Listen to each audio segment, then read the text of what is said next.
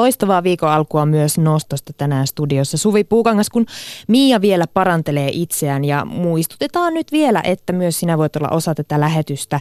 Esimerkiksi WhatsApp-viestien välityksellä numero tänne studioon on 0401638586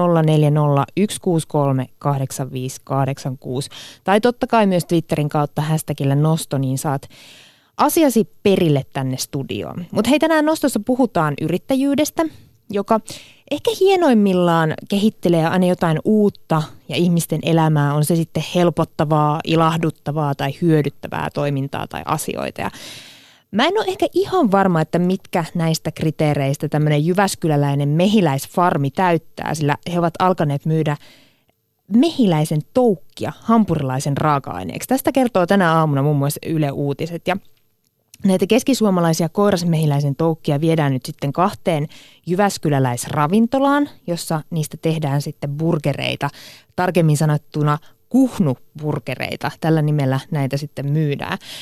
Niitä voi kuulemma paistaa pannulla, jolloin niihin tulee mukava pähkinäinen maku ja ulkonäöltään ne ovat lähellä tämmöisiä pieniä katkarapuja.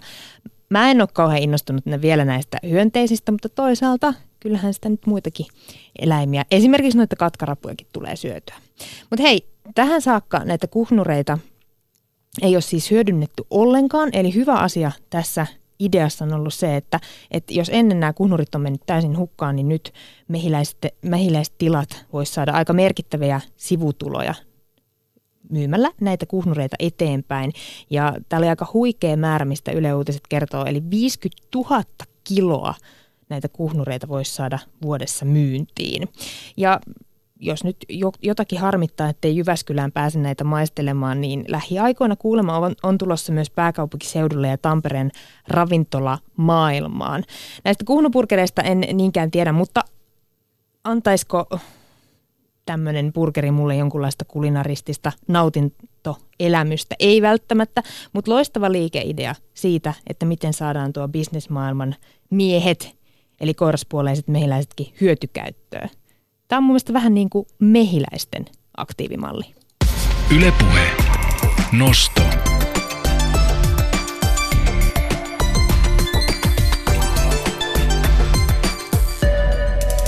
Mutta tosiaan siitä yrittäjyydestä enemmän tänään nostossa. Yrittäjyys tarkoittaa monelle suomalaisille erilaisia asioita.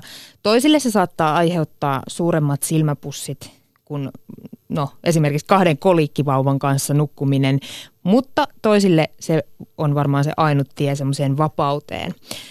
Yrittäjyys, se on ehkä edelleen miehinen laji. Naisyrittäjien osuus Suomessa on pysynyt pitkään noin 30 prosentissa, mutta nyt on nähtävissä jonkinlaista muutosta. Yrittäjänaisten toimitusjohtaja Natalia Härkin mukaan nyt kuulema miehiä useammin yrittäjäksi ryhtyykin sitten nuori nainen. Ja tänään nostossa puhutaan kun puhutaan yrittäjyydestä, niin ennen kaikkea naisyrittäjyydestä ja sellaisesta yrittäjyydestä, joka yhdistää pehmeän henkisyyden ja sitten ehkä sen kovaksikin koetun bisneksen. Ja aivan kohta vieraana meillä on yrittäjä Marika Ruut, joka kirjoitti tämmöisen työkirjan naisyrittäjille. Mutta hei sen lisäksi, tänään vietetään totta kai Runeberin päivää, mutta niin vietetään myös Minä luen sinulle viikkoa, Käytännössä se tarkoittaa sitä, että yli 600 maahanmuuttajaa lukee ääneen iäkkäille ja kehitysvammaisille ihmisille hoivakodeissa ja päivätoimintakeskuksissa. Ja presidentti Tarja Halonen, joka muuten suojelee tätä kampanjaa, totesi, että tämmöinen ääneen lukeminen toiselle ihmiselle jakaa tiedon, tarinat ja ystävyyden.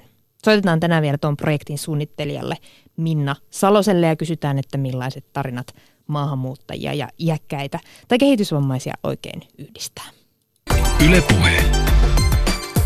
Nosto. Mutta nyt tervetuloa Marika Ruut. Kiitos paljon. Hei, Menestyjän bisnespankki, naisyrittäjän työkirja. Tämä kirja on erikseen suunnattu, tai täällä on mainittu, että naisille. Miksi naiset tarvitsevat oman työkirjan? Öm, mä lähdin kirjoittaa tätä kirjaa. Mulla on pitkä kokemus tuosta tota, rahoitusalalta ja sitten siellä mä tein paljon töitä mies, miesyrittäjien kanssa ja näin tietynlaista ajatusmaailmaa. Ja sitten kun mä lähdin vetämään yrittäjyyskursseja, niin siellä huomasin, että paljon kursseilla on naisia ja sitten se, ne tietyt kysymykset, mitä siihen yrittäjyyteen liittyy, ne toistu koko ajan.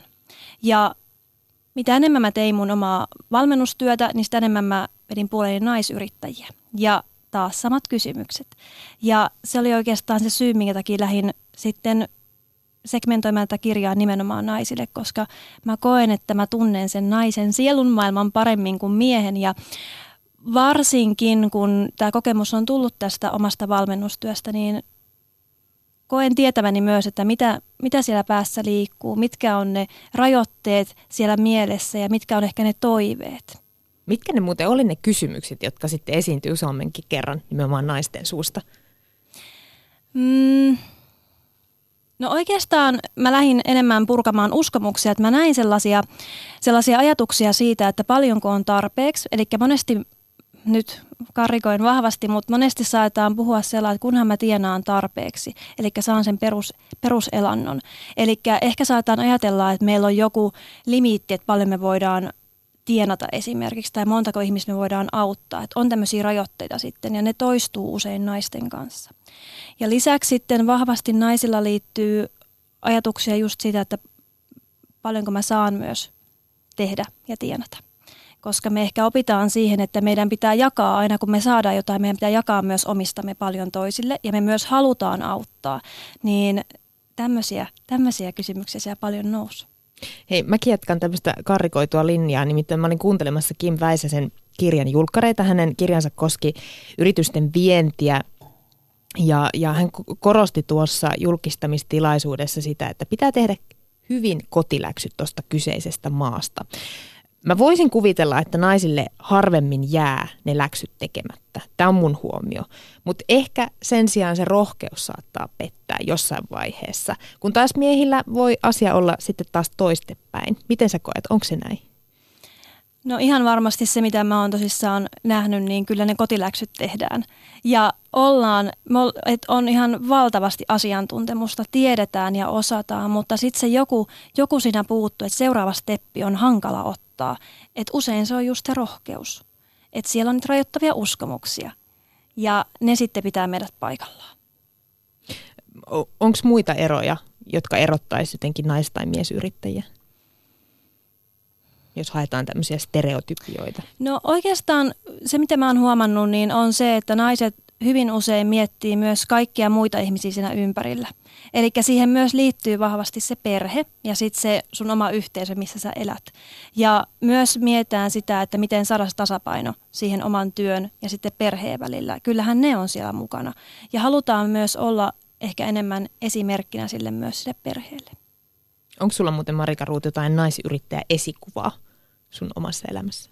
On. Mä saan pääosin kaikki oppini Jenkeistä ja siellä on valtavan, valtavan upeita tota, naisyrittäjiä. Muun muassa Mari Forleo on semmoinen, keneltä mä oon oppinut tosi paljon. Kuinka tasa-arvoisena sä yrittäjyyden näet sitten tänä päivänä, jos sä mietit miehiä ja naisia sukupuolista tasa-arvoisuutta? Kyllä se on tasa-arvosta. Meillä on yhtälaiset mahdollisuudet. Ainoa on vaan sit se, että miten paljon se meidän oma mieli estää meitä. Et oikeasti mahdollisuudet mun mielestä Suomessa on todella hyvin. Meillä on tasa-arvoa täällä. Ja, ja, ja, mutta siihen liittyy niin paljon muuta. Mutta se, jos mä mietin ihan puhtaasti yrittäjyyttä, niin kyllä se on sitten se meidän oma mieli, mikä meidät pitää pääosin paikallaan.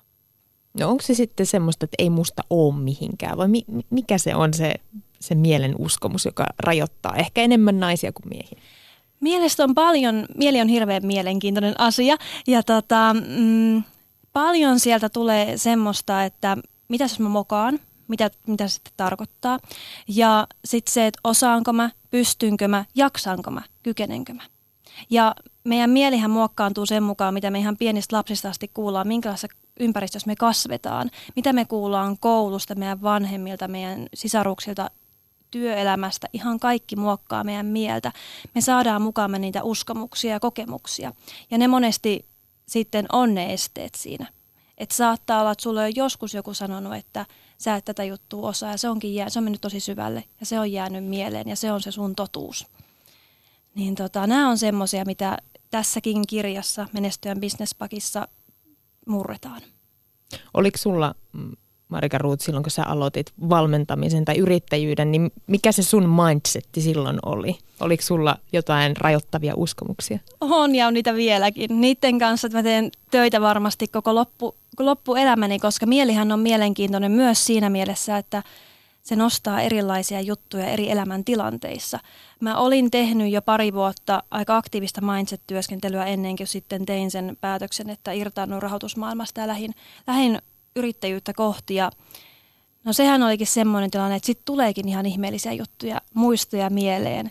Ja esimerkiksi se, että mitä 90-luvun lamassa tapahtui meidän omassa perheessä, niin ne tuli, ne tuli mieleen ja ne alkoi estämään mua, koska mä pelkäsin sitä, että mitä jos tapahtuu mulle samalla tavalla kuin vaikka mä isälle. Eli kaikkia tämmöisiä. Nyt kun on tehnyt työtä paljon enemmän, niin ne on, niitä nousee aina silloin tällöin. Ja totta kai kun ottaa aina seuraavan askeleen, niin se vaatii erilaisen minän myöskin. Ja silloin se mieli taas nostaa niitä vanhoja juttuja, että pysytkö sittenkin paikallas, että ollaan turvassa. Että tietää, mitä tapahtuu, kun ollaan turvassa ja mukavuusalueella. No miten sä pääsit niiden uskomusten yli? Sä oot kuitenkin tässä ja kirjankin kirjoittanut paljon kirjoitustyötä ja paljon sitä, että kohtaa itteensä ja menee ihan oikeasti sen peili eteen ja miettii, että onko tämä totta ja kelle tämä on totta. Ja antaa niille peloille ja ne rajoittaville uskomuksien nimen. Antaa niille sen äänen ja mä itse suosittelen sitä, että kirjoittaa niitä ylös. Kirjoittaa ja kirjoittaa ja sitten rupeaa kyseenalaistamaan sitä ja vähän niin kuin katsoo sitä, että mistä tämä on syntynyt. Kuka näin on sanonut? Mistä tämä kokemus on tullut? Sitten kun me ymmärretään se syy-yhteys, me päästään jo muuttamaan sitä meidän omaa puhetta meidän, meidän omassa elämässä. Maria Ruth, olet uuden ajan yrittäjien valmentaja. Mitä se tarkoittaa? Mikä on uuden ajan yrittäjä? Kaukana 90-luvun alun yrittäjistä, niinkö? Mä itse sanoisin, että uuden ajan yrittäjä on semmoinen ihminen, kuka haluaa luoda menestyvän bisneksen, mutta ennen kaikkea sen kautta, että hän haluaa auttaa. Hän haluaa tehdä sitä, mille oma sydän sykkii tosi paljon. On se joku intohimotyö, rakkaustyö. Ja usein se työ auttaa ihmisiä. Pääosin se auttaa myös sitä meidän ympäröivää maailmaa. Se tekee sen paremmaksi paikaksi. Ja hyvä ostus uuden yrittäjästä voi olla vaikka joogaopettaja, graafikko, joka luo valtavan kaunista lopputulosta, vaikka tämän kirjan.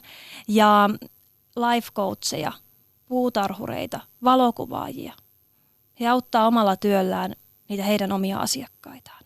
Ja siellä on se vahvasti se intohimo siihen omaan tekemiseen ja se toive, että saa tehdä sitä omaa, omaa työtä omalla tavallansa.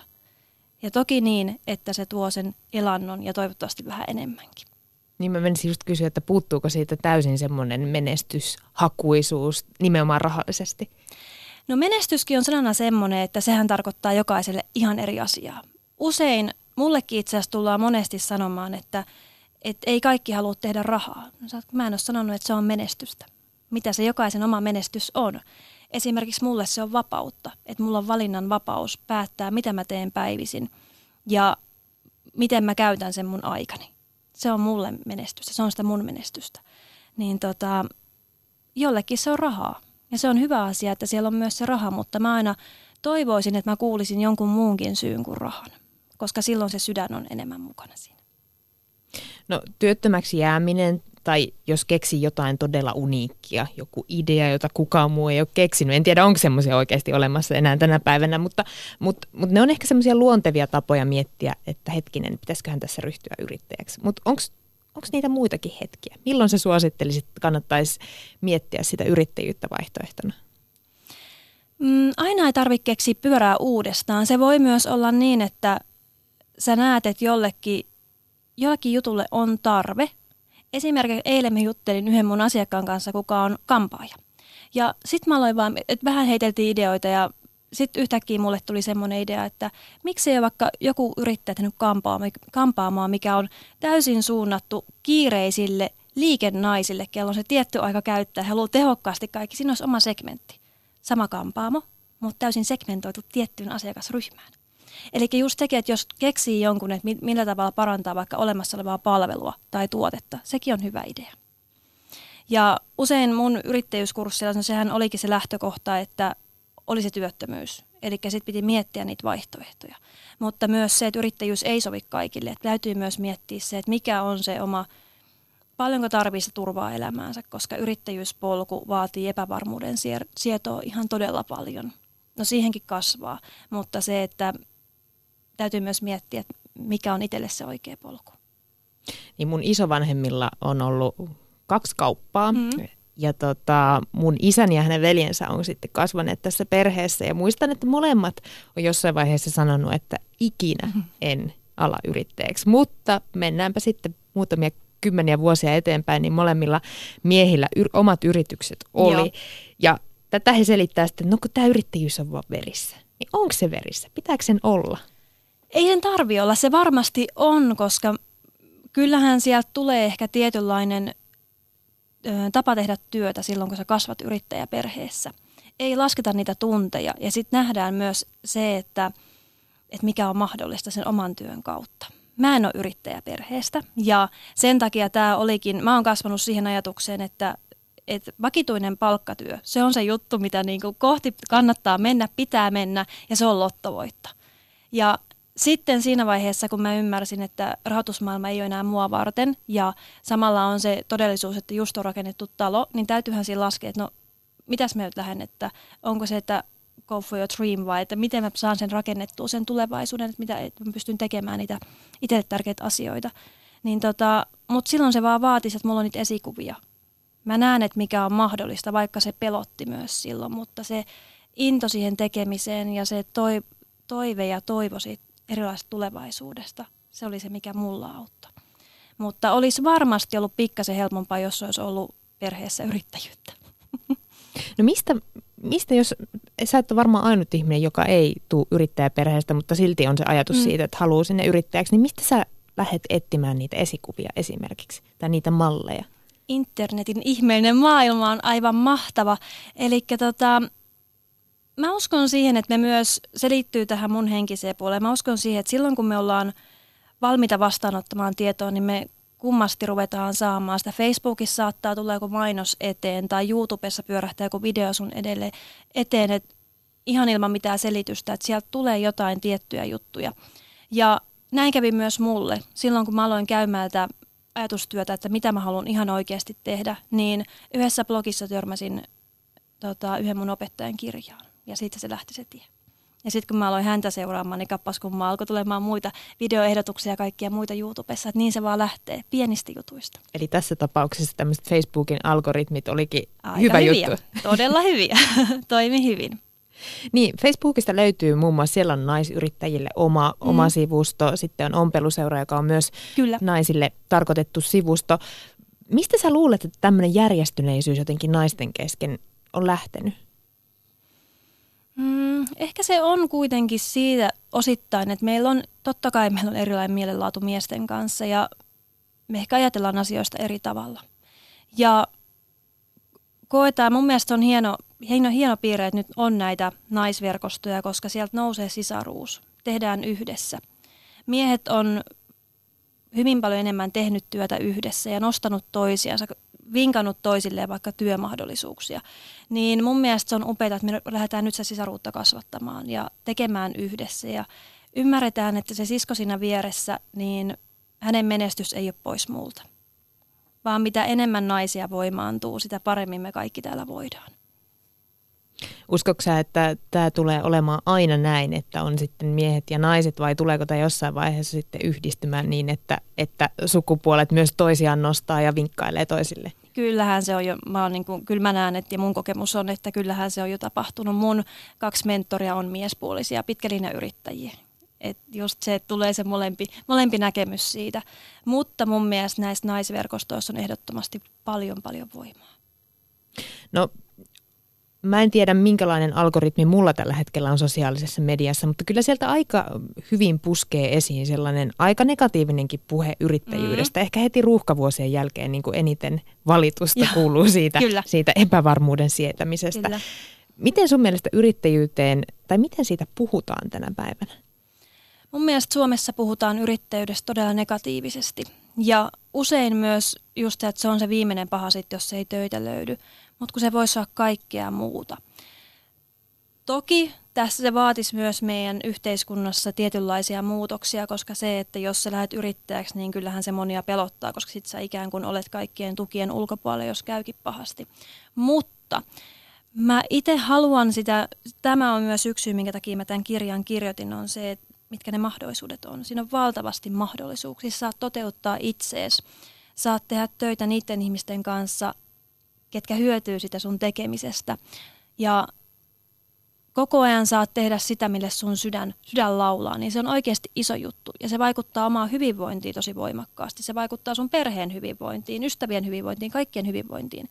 Et kun me semmoinen erilainen ajatus tähän yrittäjyyteen, eikä se, että miten raskasta se on ja miten, miten kallista se on ja miten kamala ja näin, koska kaikissa on ne huonot, ja, huonot puolet ja hyvät puolet. Ja mä itse myös näen se, että tulevaisuuden työ on sitä, että me myydään meidän omaa osaamista eri työnantajille. Olisi se oma yrityksen kautta tai palkkatyön kautta, että sulla voi viisi, viisi, viisi työpaikkaa, mistä saat palkkaa. Mutta otettaisiin se johtajuus sit omasta tekemisestä niin, että mulla on se mun osaaminen ja mä oon se johtaja. Mä oon se CEO. Eli mä myyn sitä eteenpäin. Ja silloin mä määrittelen sen hinnan ja sen, että millä, millä panostuksella tämä tietty tota, asiakas, vaikka se työnantaja sitten saa sen. Eli, eli toisin... me itse voidaan ottaa se johtajuus siinä. Niin, eli toisin sanoen siis itse asiassa jonkunlaista yrittäjyyttä on jo se, jos brändäät itseäsi mm-hmm. vaikka työntekijän. Ehdottomasti. Ehdottomasti. Ja myös sillä, ö, sillä luodaan sitä toivoa myös sinne tulevaisuuteen, että ei tarvitse pelätä niitä YT-neuvotteluja, vaan se, että sä oot tehnyt sitä taustatyötä jo. Sä oot tehnyt jo hyvää työtä, että sä oot, sä oot nostanut sitä sun asiantuntijastatusta esimerkiksi ja tiedät, miten hyvä sä oot, niin se kyllä vaikuttaa kaikkeen sun tekemiseen ja tulevaisuuteen. Hei, otetaan, me ollaan saatu viestejä tämän lähetyksen aikana. Otetaan ensin tuolta kysymys Yle Puheen sivujen kautta on tullut, että miten byrokratiaa tulisi muuttaa, jotta se mahdollistaisi matalamman kynnyksen ryhtyä yrittäjiksi. Usein nainen toimii yksinhuoltajana ja huoli taloudellisesta mm-hmm. pärjäämisestä on konkreettinen, vaikka halua ja mm-hmm. ideoitakin yrittäjyyteen olisi.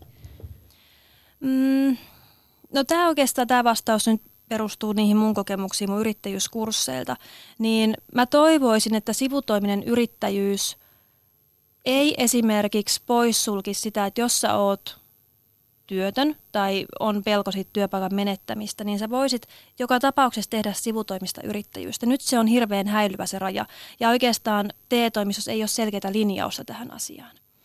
Ja se, että jokainen saisi kasvattaa siinä sivussa sitä omaa yritystoimintaa, sinähän ensinnäkin A näkisi, kantaako se, B, mitä pitäisi tehdä toisin, ja sitten se, että onko se semmoinen, että mä voisin työllistää itseni, ja parhaassa tapauksessa voisin työllistää muitakin ihmisiä.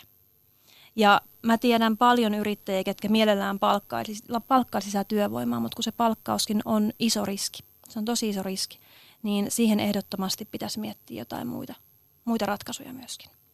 Olisiko sulla heittää jo nyt jotain, vaikka tuohon palkkaukseen? Mm,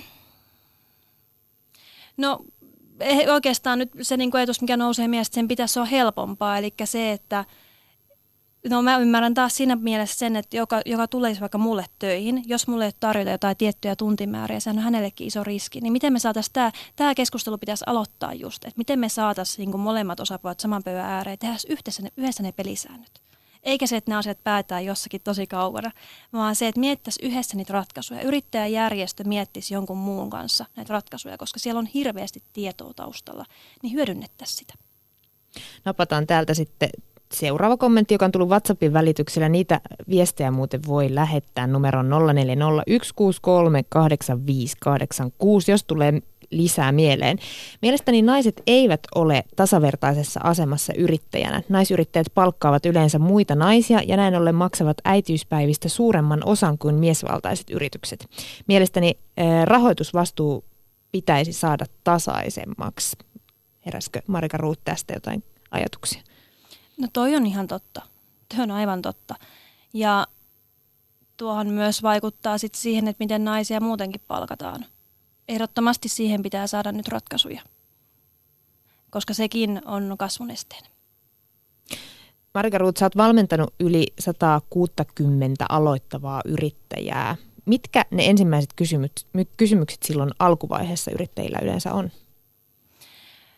Ne oikeastaan liittyy just tähän, monesti puhutaan byrokratiasta ja hallinnosta, eli siitä, että mitä mun täytyy tietää, että mä teen asiat oikein. Eli just se puoli, että, mitä, että usein siihen liittyy just niin kuin esimerkiksi verotus, tämmöiset asiat.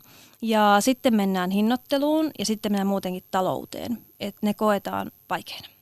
Ja sen jälkeen kuitenkin nousee sitten se kysymys isona, että miten se jaksaminen, koska monella saattaa olla taustalla sitä, että on loppuun palamista tai se on ollut hyvin lähellä, niin myös se pelko siitä, että mitä sitten, että jos mä oon yrittäjä ja uupun, mitä sitten tapahtuu. Ja se on yksi isoin este. No mitä sitten voi tehdä, ettei ole kolmen vuoden jälkeen burnoutissa? Sitä käsitellään myös kirjassa, koska tässä on, tämä mulla on ihan omakohtainen kokemus siitä, että tota, loppuunpalaminen on ollut lähellä, kun on tehnyt vääriä asioita. Vääriä asioita, niin tota, mun oma, oma vinkki olisi siihen se, että ehdottomasti selkeyttää sitä, että mitä tekee ja miksi. Mikä on se syy siellä taustalla. Sitten kun on se syy selkeänä, niin sitten se motivaatiokin on tarpeeksi, tarpeeksi suuri. Ja myöskin silloin selkeytyy ne omat prioriteetit. Eli mihin se aika ihan oikeasti menee? Meneekö niihin itse tärkeisiin asioihin, yrityksen kannalta tärkeisiin asioihin vai sitten kaikkeen muuhun, esimerkiksi hallintoon tai sitten muiden ihmisten toiveisiin tai tekemisiin tai muihin tämmöisiin, niin katsoo tarkkaan, mihin se aika menee. Mm, sä oot nähnyt myös monta varoittavaa esimerkkiä siitä, kuinka se ehkä se unelma business voi muodostuakin vankilaksi, eikä se ehkä ole enää niin vapauttavaa, mitä se alussa tai haaveissa ehkä mm. on ollut. Millaisia nämä tapaukset on ollut ja mitkä siihen on johtanut?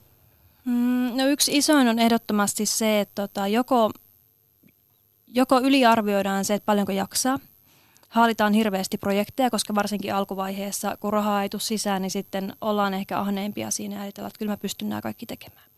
No pitkässä juoksussa se kyllä kostautuu sitten, että jos se kynttilä palaa molemmista päistä, niin pitkä kynttilä, kuten tietää, kyllä se aika lyhyt tulee ja sitten pinna on kireellä, mikä näkyy sitten asiakkaisiin päin ja verkostoihin päin. Ja usein myös sitten se, että kun se raha ja se talous on pelottava asia, niin ehkä on laitettu päätä pensaaseen ja luotettu liikaa, että joku toinen ihminen hoitaa nämä asiat mun puolesta, mikä tarkoittaa usein sitä, että asiat menee ihan solmuun. Ja sitten kun ne on tarpeeksi solmussa, siihen yhdistetään se, että sä oot väsynyt, niin ei sitä solmua noin vaan sitten lähteä purkamaan. Ja silloin usein se ulkopuolinen apu onkin tärkeä. Eli, eli toisin sanoen ihmiset on valmiita ehkä panostamaan siihen, että he tekee, tekee, tekee, Kyllä. tekee, mutta ei välttämättä tajua sitä, että myös se vaikka kalenteriin semmoisen vapaa-ajan merkkaaminen mm. onkin aika tärkeää. On, se on tosi tärkeää. Ennen kaikkea myös antaa teille luvan siihen. Että mä voin pitää sen mun breikin tässä näin. Mä voin lähteä sinne joogaan. Mä voin lähteä sen lenkille ilman sitä puhelinta. Mutta se on usein, kun innostutaan sitä, me rakastaa sitä, mitä me tehdään, niin sitten se häilyy myös se väli, tai häilyy myös se raja siinä, että milloin ollaan töissä ja milloin ollaan vapaalla. Kun sitä ei ole, kun se ei ole ihan se, että laittaa joku toimisto kiinni. Niin tota, mutta ne täytyy itse löytää ne rajat sitten, että mikä toimii mulla. Puhuko naiset ja miehet sit tästä asiasta eri tavalla? Tai oletko huomannut, onko tässä sukupuolieroja? No mun kokemuksen mukaan miesten on ehkä hieman vaikeampi myöntää sitä, että ollaan väsyneitä. Ja kyllä monella naisellakin se, että se puskeminen johtaa, johtuu yleensä siitä, että on niin paljon vastuuta. On vastuu sitä omasta perheestä esimerkiksi ja on vastuu monista muistakin ihmisistä. Ja sitten se pelko on siellä, että mitä sitten jos mä uupun, mitä sitten, mutta mä en pysty tästä ehkä puhumaan, koska sitten mä oon ehkä heikko. Tai onko mulla edes ketään, kuka voi auttaa mua. Niin ne on siellä taustalla aika vahvasti, mutta sitten kun mä miesten kanssa puhun, niin se ensimmäinen reaktio saattaa olla, että ei ole mitään hätää ja vaikka näkee sen, mutta sitten täytyy lähestyä asiaa ehkä toisella tavalla. Jokainen ihminen, kyllä me joskus väsytään. Sä puhut itse asiassa tuossa kirjassa sisukkuuden ja puskemisen Joo. erosta. Mikä se on se ero? No mä, mä koen sillä tavalla, että sisu on just sitä, että me tehdään pitkäjänteisesti, että me ei luovuteta. Mutta puskeminen on sitä, että joku homma ei suju ja me tehdään koko ajan väsyneempänä ja väsyneempänä, että, että mä teen tämän valmiiksi ja mä, mä teen ne pidemmät päivät, että tämä on valmis, mutta tekeminen ei ikinä lopu. Ja se on koko ajan vaan työläämpää ja työläämpää. Ja se on sitä, että et sä oikeasti hakkaat päätä seinään, vaikka niiden väärien, väärien kontaktien kanssa tai sua on väärä tapa lähest, oot väärällä tavalla lähestynyt sun markkinoita ja sit ei vaan onnistu, mutta kun et uskalla luovuttaa, eikä halua luovuttaa, kun perhana on sisukas, mutta se menee, se sekoittuu hyvin nopeasti sit siihen, kun sä jatkat, jatkat, mutta se sisukkuus antaa sulle voimaa. Se on semmoinen ihana sitkeys, mikä meissä suomalaisissa on, mutta puskeminen tekee sut tosi väsyneeksi, kärttyiseksi ja asiat menee herkemmin ihon alle. No mitä sitten, kun huomaa, että hetkinen, mä oon nyt tässä puskemismoodissa, niin miten siitä, miten siitä pääsee eroon? Me ollaan hirveän erilaisia. Esimerkiksi mullahan se vaati tosi paljon taas sitä mindset-työtä, mutta sitä, että mä oikeasti pysähdyn, mikä oli mulle tosi vaikeaa. Ja sittenhän se vaikein kohta olikin myöntää se, että tämä ei toimi, mitä mä oon nyt tässä puskenut puoli vuotta. Ja sitten onkin se hirmuinen työ lähteä itselle antaa anteeksi, että okei, nyt on aikaa mennyt, rahaa on mennyt, ja miten tästä eteenpäin. Et on joskus helpompi puskea vaan eteenpäin, että tarvitse kohdata sitä, miten paljon panostanut. Niin, koska kyllähän se käy vähän mielen päälle. No kyllä se käy aika paljon mielen päälle, kyllä. Mutta ennen kaikkea se, että mitä mä voin kaikkien lohduttaa siitä, kellä ehkä on semmoinen tilanne, niin vaikka se on kivuliasta siinä hetken aikaa, ehkä vähän pidemmänkin aikaa, mutta sitten kun sit päästään irti ja antaa itselleen anteeksi ja on ottanut ne opit sieltä, niin kyllä vaan elämä muuttuu ja lähtee vähän eri suuntaan. Niin sä puhut paljon tästä mindsetista tässä kirjassa. Mm-hmm. Miten sitä lähdetään sitten muuttamaan? Voisiko sen suomentaa myös tietyllä tapaa asenteen muutokseksi? Mindset on oikeastaan mielenlaatu, eli sitä, että miten me puhutaan asioista. Ja mm, kirjassa on paljon harjoituksia siihen, mutta kuten sanoin tuossa, että mä oon kirjoittamisen ystävä. Että se, että otetaan ihan kynää ja paperia ja ruvetaan kirjoittamaan. Kirjoitetaan vähän sitä, että miltä meistä tuntuu, miten me ajatellaan tietystä asioista, niin sitten se on vaan jännä, että me päästään me töihin. Ja sitten sieltä nousee niitä juttuja, niitä tärppejä, mihin pääsee kiinni. Että miksi mä sanoin noin, miksi mä ajattelen noin, miten mä haluaisin ajatella. Koska meillä on valta valita se, miten me halutaan ajatella, mutta se, että kun me ajatellaan pääosin samoja ajatuksia kuin eilen ja edellispäivänä, no sitten kannattaa kysyä itseltä, että mitäs hyvin nämä toimii mun elämässä. Koska se, että meillä on hirveän, hirveästi voimaa ja kapasiteettia meidän mielessä, mutta me käytetään meidän kapasiteetista vain 10 prosenttia. Se on todella vähän. Se on todella vähän, mikä tarkoittaa, että pääosin melkeinpä kaikki on mahdollista. Mutta täytyy vain tiedostaa, että miten puhuu asioista ja miksi. Pakko ottaa täältä, mm-hmm. kiitos mm-hmm. näitä viestejä tulee. Öö, täällä heitetään ilmoille, että tätä yrittäjyyttäkin pitäisi harjoitella. Oletko samaa mieltä? Joo. Se on tota, sanotaan, että tässä on, aika, tässä on pari vuotta nyt, mä oon ollut yrittäjä, niin kyllä se ensimmäinen vuosi meni harjoittelun piikkiin. Ja siinä vaiheessa, kun olet päätoiminen yrittäjä, niin sitten täytyy olla puskuri, että sulla on mahdollisuus harjoitella. Et jos vaan on mitenkään mahdollista, niin kyllä mä suosittelisin, että jos sulla on palkkatyö ja sua kiinnostaa yrittäjyys, niin tee sitä siinä sivussa. Jos työnantaja antaa sivutoimiluvan, niin rupeat tekemään, rupeat treenaamaan. Mutta tosi usein tähän liittyy myös ajatus siitä, että no mitäs jos mä laitankin vaikka jonkun bisneksen pystyy tuossa sivussa, niin mitä muut sanoo, mitä työkaverit sanoo, mitä työnantaja sanoo, mitä muut sanoo. Että hirveästi luodaan paineita sille. Jos vaan otettaisiin semmoinen ajatus, että hei se on treeniä. Mä harjoittelen tässä näin. Mutta siis ylipäänsä mun mielestä aikuisilla tuntuu olevan vähän vaikea, vaikeaa antaa itselleen aikaa harjoitella. Kyllä. Aina pitäisi olla heti saman hirveän, tien. Joo, kyllä, pitäisi olla hirveän hyvä heti. Niin kuin mullakin. Mä ajattelin, että munhan pitäisi olla kaikessa niin kuin ihan mestari välittömästi, mutta eihän se mene niin. Et ehkä semmoinen armollisuus myös itseä kohtaan, että mulla on lupa mokata, mulla on lupa oppia. Toi kuulostaa niin kauhean kauniilta ajatukselta, mutta onko se yrittäjämaailmassa mahdollista? Kuitenkin pitää syödäkin välillä. Mm. Kuinka monta mokaa voi tehdä? Mokista kannattaa oppia. Et se on siinä, mutta kyllä kun yrittäjyyteen lähtee, niin kyllä mä suosittelen, että sulla on jonkinnäköinen puskuri siellä. Että sulla ihan oikeasti on sitä rahaa. Edes se, siis pitää olla sen verran, että sun tarvitsee muutamaa kuukauteen huolehtia, millä sä maksat sun asumisen ja elämisen. Koska sitten jos lähtee ihan nollasta, että sulle ei ole kirjaimellisesti kuin muutama euro tilillä, siinä, siinä on liikaa paineita.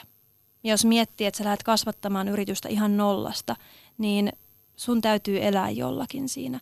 Ja vie myös painetta pois siltä sun kasvavalta yritykseltä. Eli on niitä sivuduuneja sitten siinä tai jotain muuta. Eli vähän kuin samalla tavalla kuin säästää vaikka asuntoon mm. sitä käsirahaa, niin Kyllä. siihen yrittäjyyteen voi ihan samalla tavalla vähän valmistautua. Kyllä, Samalla tavalla myös henkisesti. Ehdottomasti. Ja se kuitenkin on henkinen matka myöskin, että sä, ja annettaisiin lupa siihen, että mä saan olla erilainen ihminen nyt kuin mä olin eilen ja vaikka vuosi sitten. Ja saa muuttaa mieltänsä, saa myös kehittyä, mielellään saa kehittyä. Mutta se, että meillä on myös joku ihmeellinen ajatus siitä, että jos mä oon lähtenyt tekemään tätä yhtä juttua, niin mun täytyy tehdä sitä sitten mm, tosi pitkään. Ei, me voidaan muuttaa. Voi tulla ideoita siinä matkan varrella. Ja me saadaan myös muuttaa meidän mieltä. Ja sitten se on ainoastaan taas se rajoite siinä meidän päässä, mitä muut sanoo. Hei, tässä sun kirjassa useammassakin lauseessa vilahtelee jotenkin ajatus siitä, että miten pieni yrittäjä voi vaikuttaa siihen maailmaan, mm. toisiin ihmisiin, ympäristöön tai muuhun tällaiseen. Ja puhutaan paljon arvoista ja hyvinvoinnista. Miten tämä kaikki sopii sitten yhteen tämmöisen voittoa tavoittelevan yrittäjyyden kanssa? Oikein hyvin ja mä en, tota, mä en ikinä puhu pienestä yrittäjästä, koska yksikin yrittäjä mulle on ihan punainen vaatesana pienyrittäjä tai mikroyrittäjä, koska ihminen ei ole ikinä pieni, vaan se, että, että me voidaan puhua minkä kokoinen se yritys on. Mutta se yrittäjä on valtavan, valtavan hieno ja hänellä on niin paljon sitä potentiaalia tehdä hyvää. Ja siinä ei ole rajoja, koska siihen, siinä mä uskon just siihen verkostoon ja siihen, vaikka siihen sisaruuteenkin. Me kerätään silloin se joukko ympärille, samanhenkisiä ihmisiä – me saadaan yhdessä tehtyä niin paljon hyvää. Ja siinä samalla tehdään sitten myös kannattavaa. Ja sitten me voidaan muuttaa ihan vaikka mitä tässä maailmassa. Ja se ei välttämättä ole pientä. Se ei, se ei missään nimessä ole pientä. Yrittäjyydessä on paljon kyse myös taloudesta mm-hmm. ja naisia ehkä jollain tavalla parjataankin välillä siitä, että he eivät osaa pyytää itselleen palkkatöissä mm-hmm isompaa palkkaa, miehelle se on paljon helpompaa. Mm-hmm. Mutta millainen käsitys sulla on siitä naisista yritysmaailmassa? Osaako naiset hinnoitella siellä itseään?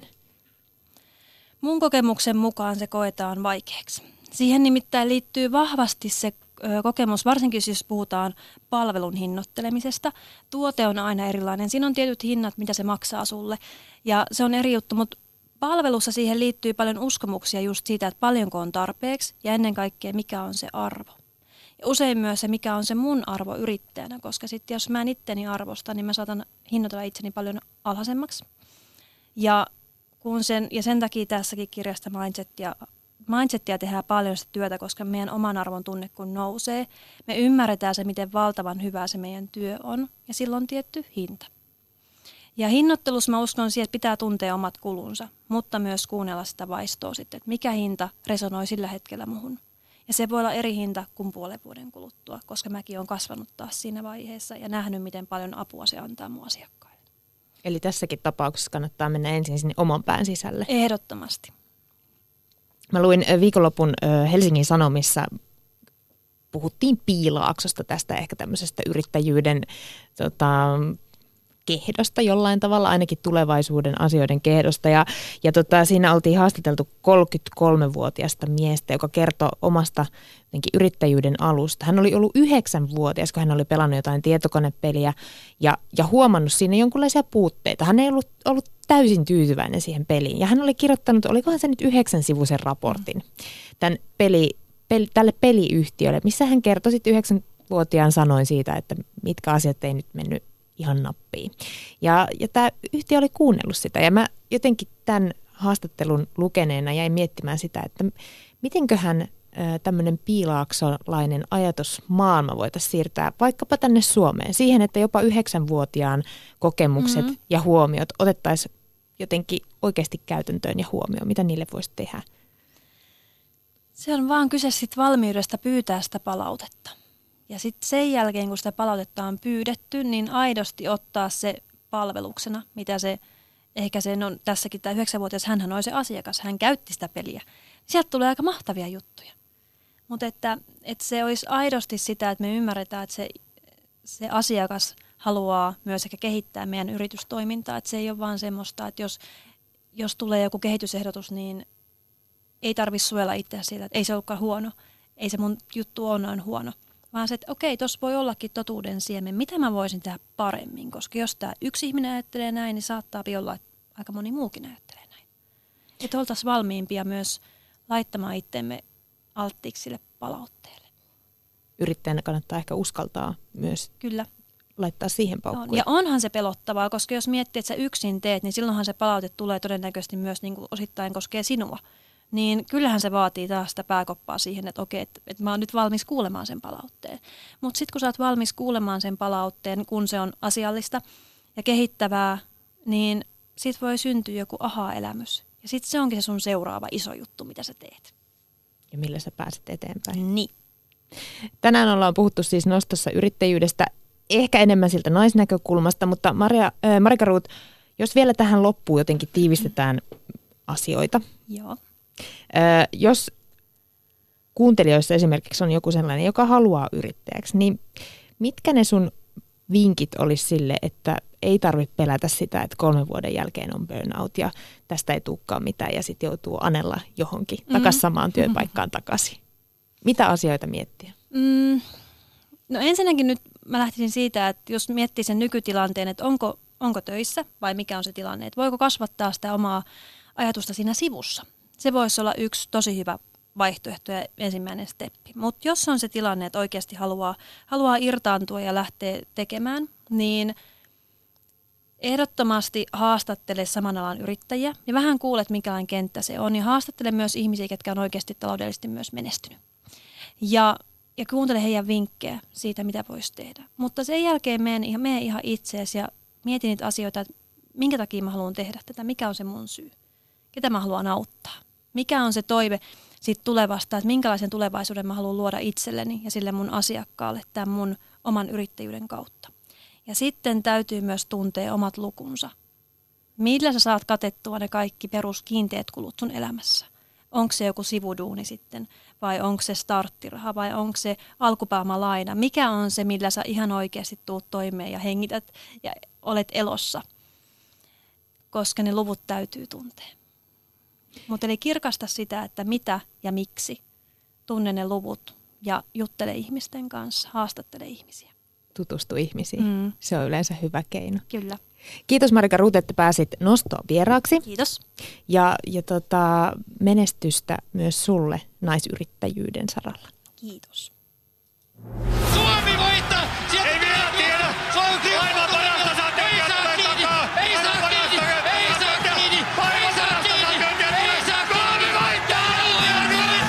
Tunteet ja draama tulevat taas.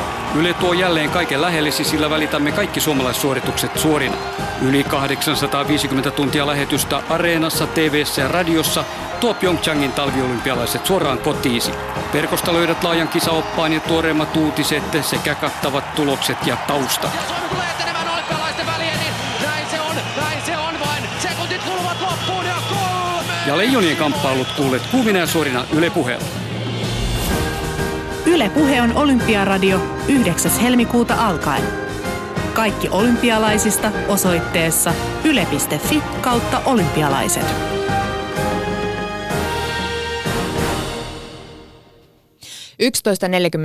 on kello. Nostoa kuuntelet Suvi Puukangas täällä ja äsken puhuttiin yrittäjyydestä. Tuo haastattelu tulee tuonne Yle Areenaan, jos et ehtinyt sitä kokonaan kuunnella.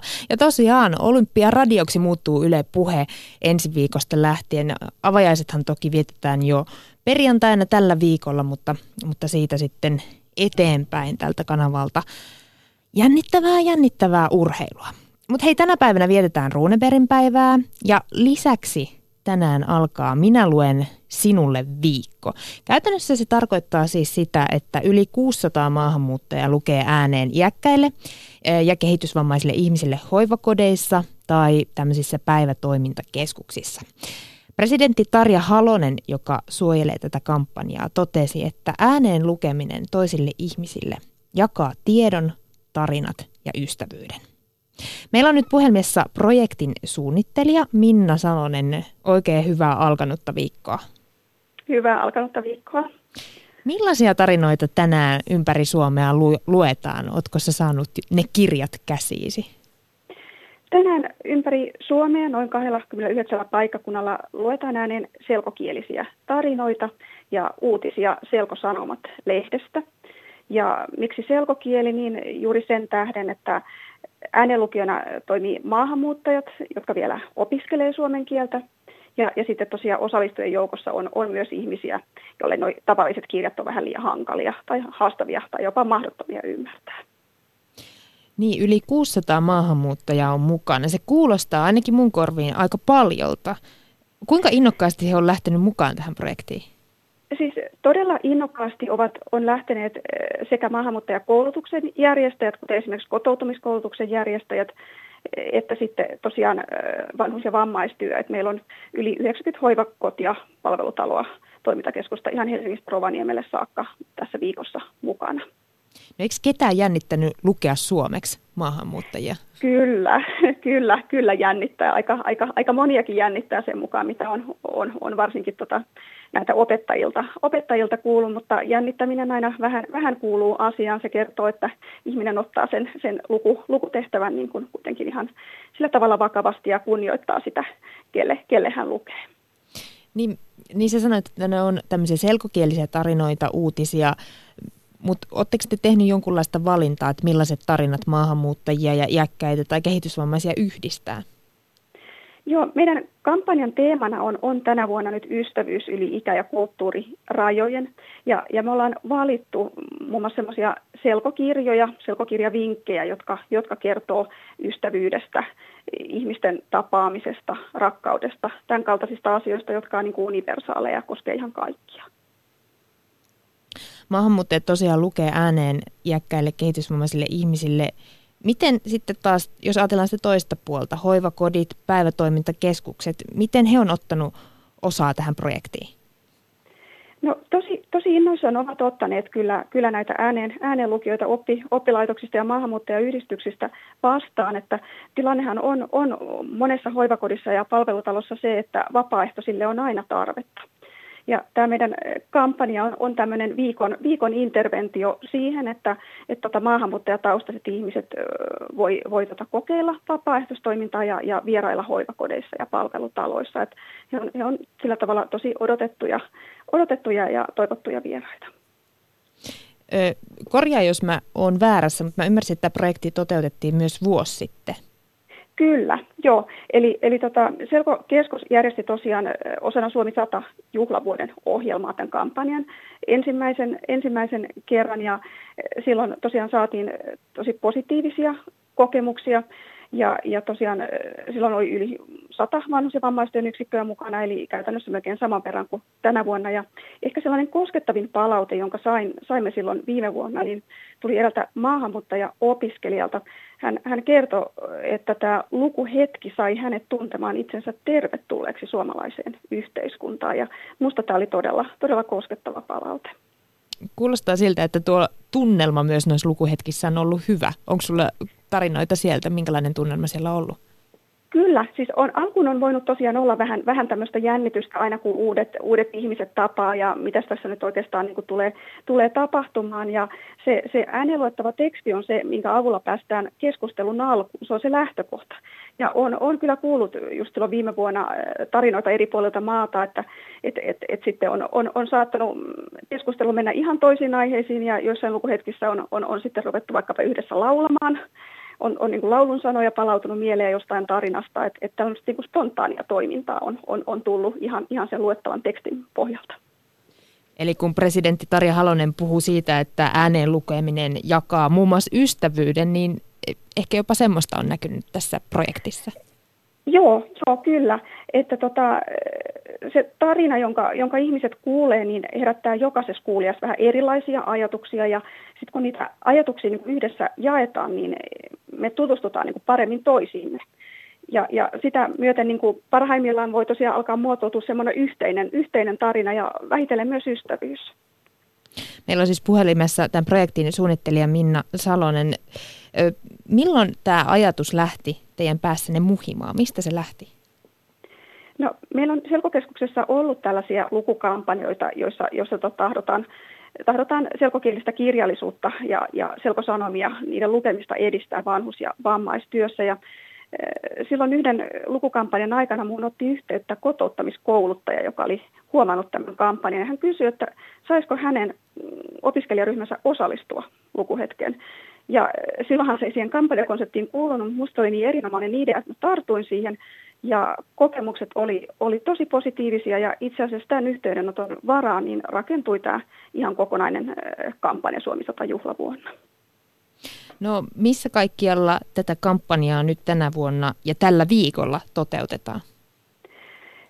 No, eri, eri puolilla Suomea, että, että enimmät lukuhetket on, on täällä Helsingissä ja Turussa, myös Jyväskylässä, mutta ihan tuolla Rovaniemellä saakka, saakka myös luetaan Kajaanissa. Eli, eli tosi, tosi monipuolisesti on, on, on kyllä eri puolilta maata osallistuja, että ei, ei ole vain ainoastaan pääkaupunkiseudun hanke ja siitä mä oon tosi iloinen. Ehtiikö projektin suunnittelija Minna Salonen itse johonkin lukuhetkeen paikan päälle? Kyllä, kyllä. Tarkoitukseni, tarkoitukseni on tosiaan muutamaan, muutamaan lukutuokioon täällä, täällä Helsingin, Helsingin seudulla osallistua, että niitä on aina, aina ihana, ihana seurata ja ihana osallistua, että miten ihmiset alkaa vähitellen ottaa kontaktia toisiinsa. Minä luen sinulle viikko siis käynnistyy tänään. Kiitos Minna Salonen ja, ja ehkä voisi näin Ruunaperin päivän kunniaksi toivottaa myös kaikille ihmisille tänään semmoista hyvää lukupäivää siellä kotona ehkä kymmenen sivua, jos menisi jokaisella tänään lukemisen merkeissä, niin se voisi olla hyvä. Aivan, lukeminen tuo hyvää mieltä kaikille. Kiitos sulle. Kiitos paljon. Ylepuhe. Nosto.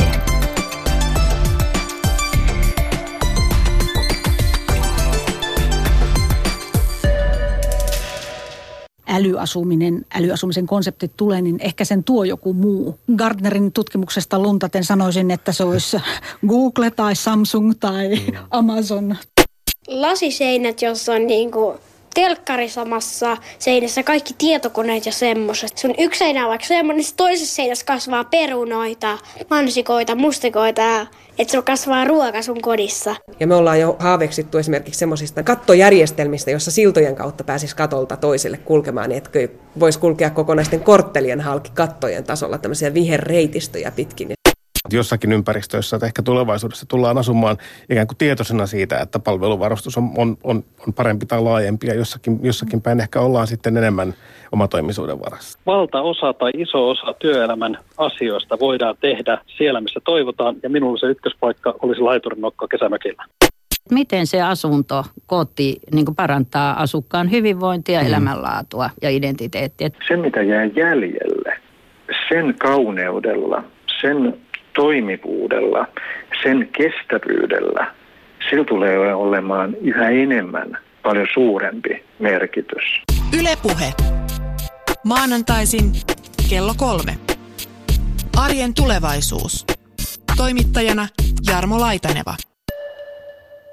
Kyllä tänäänkin maanantaina siis arjen tulevaisuus, jossa puhutaan tänään uudesta ajattelusta. Vaikka tämmöinen digitalisaatio on hyvässä vauhdissa, me ollaan nähty muutoksista vain pieni osa. Näin ainakin ennustellaan. Työt, ammatit, kokonaiset toimialat saattaa muuttua nyt tulevien vuosien aikana aika radikaalistikin. Ja tälle ajalle tyypillistä on se, että tämän päivän halutuimmat ammatit eivät ole enää niitä edes olemassa olevia ehkä muutaman vuoden päästä.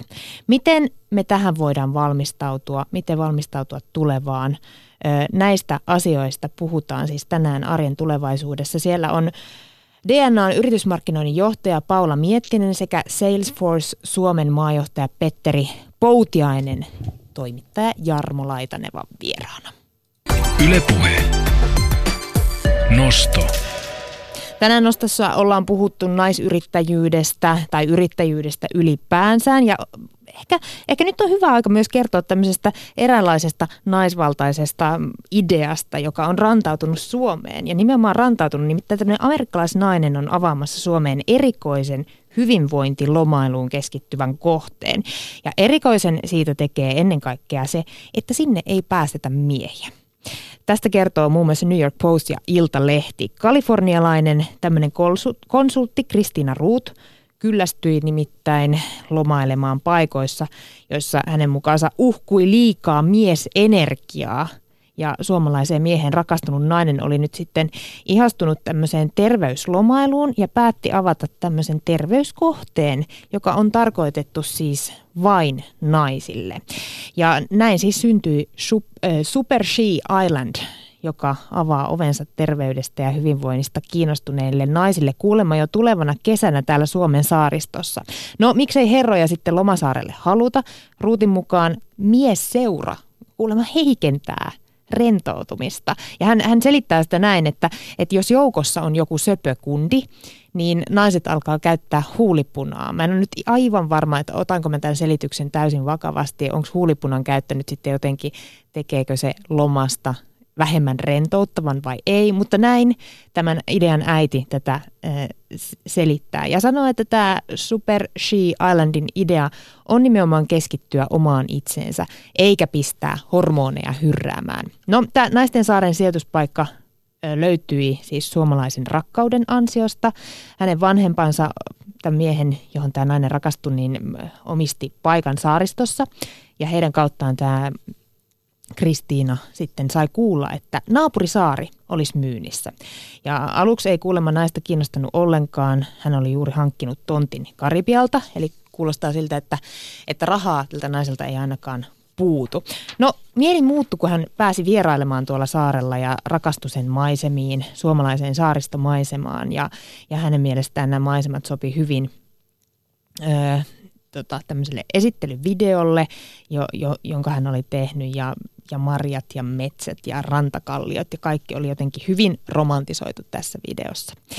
No tarkkaa sijaintia tälle saarelle ei vielä paljasteta ja kuka tahansa ei sinne myöskään pääse vieraaksi. Siis ei miehet, mutta ei myöskään kuka tahansa nainen, vaan tämä Kristina Ruut, joka tämän Super She naisverkoston on perustanut ja ostanut myös tämän saaren, niin hän sanoi, että vain jäsenet pääsee tälle lomasaarelle asustamaan tyylikkäissä tämmöisissä suomalaiseen skandinaviseen tyyliin sisustettuissa mökeissä. Ja saarelle voi tulla tämmöisiin retriitteihin tai sitten vaan lomailemaan, mutta, mutta hintaa ei kerrota ja, ja myös tämmöinen tänne, tänne saarelle pääsy ja näihin hyvinvointijuttuihin käsiksi pääsy vaatii sen, että on siis tosiaan tämän verkoston jäsen. Ja jäseneksi taas pääsee vaan, jos joku tällä hetkellä tuolla verkostossa jäsenenä oleva suosittelee sitä. Eli, eli kyllä Suomeenkin on nyt sitten perustettu tämmöinen hyvinvointisaari, joka joka on tietyllä tapaa ehkä jopa elitistinen, vaikka Ruth sanoikin tässä New York Postin jutussa, että ei hän pidä itseään elitistisenä, vaan sanoo haluavansa valita vieraat nimenomaan sen, sen mukaan, että kenelle tämä kohde sitten sopii.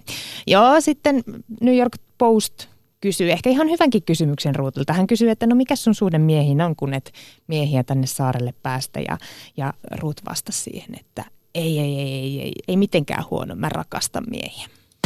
Ylepuhe. Nosto.